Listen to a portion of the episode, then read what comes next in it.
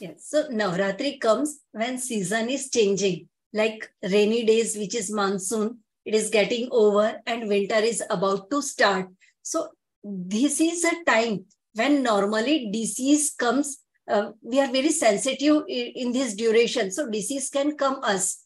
So what our rishis has done to keep us healthy, they created or they prayed to Ma Durga to come on the earth and give us blessings. So it is like this is a duration when we do fasting and fasting helps to prepare body for the next six months. Your immunity increases. So while we do fasting, the toxins of the body get released and immunity increases. And the concept here is when winters come, the kaph element according to Ayurveda and the vat element. So kaph is a water element and vat is air element these two elements get increased. But before they come, if we had done the fasting or we had just kept uh, at least one time fasting, the toxins will easily released and your body will become more strong to adapt the ch- seasonal change.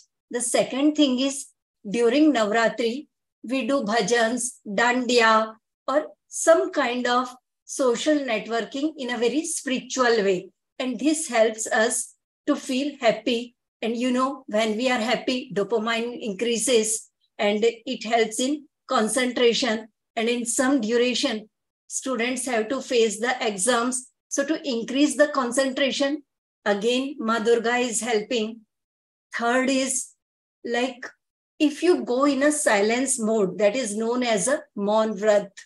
So in this duration, nine days, it is said do uh, keep silence as much as it is possible.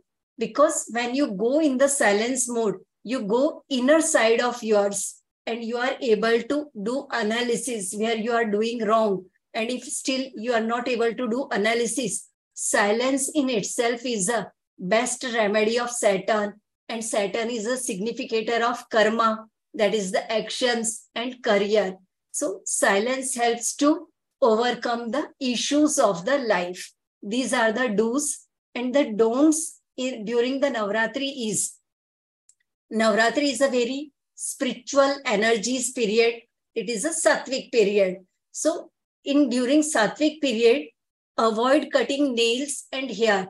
The reason is the event cutting the hair and nail is considered as a tamasic activity, which is known as a dark energy. So uh, avoid this. Also, astrologically, the sharp objects for cutting the nails or hair, they comes under Mars. And when you go for this activity, you activate your Mars and which is against the calm and spiritual energy of Jupiter. So avoid cutting the nails and hair increase your Jupiter energies by avoiding this.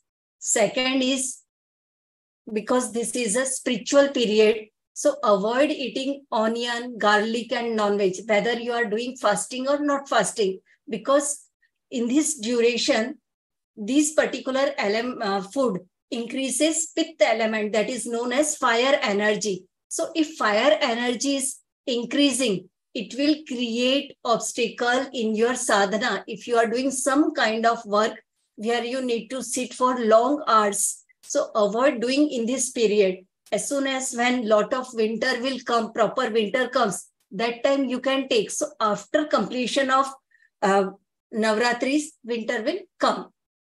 The third don't is avoid locking home.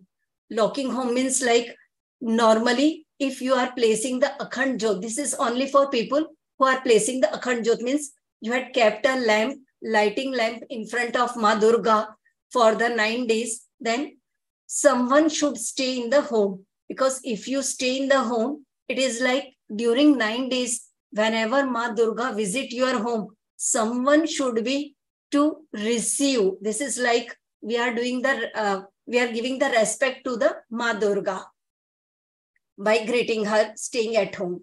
The fourth don't is avoid tea or coffee because tea and coffee are stimulants. And uh, uh, during fasting, empty stomach, if you are having the tea and coffee, it will increase acidity. And by fasting, here we are releasing the toxins by having tea, coffee. You are again just creating the imbalance. So, to have a good health, do fast, have some uh, water, and you can, uh, instead of white, uh, white salt, take black salt, rock salt. Right. So, it will balance everything. Fantastic. These are few do's and don'ts.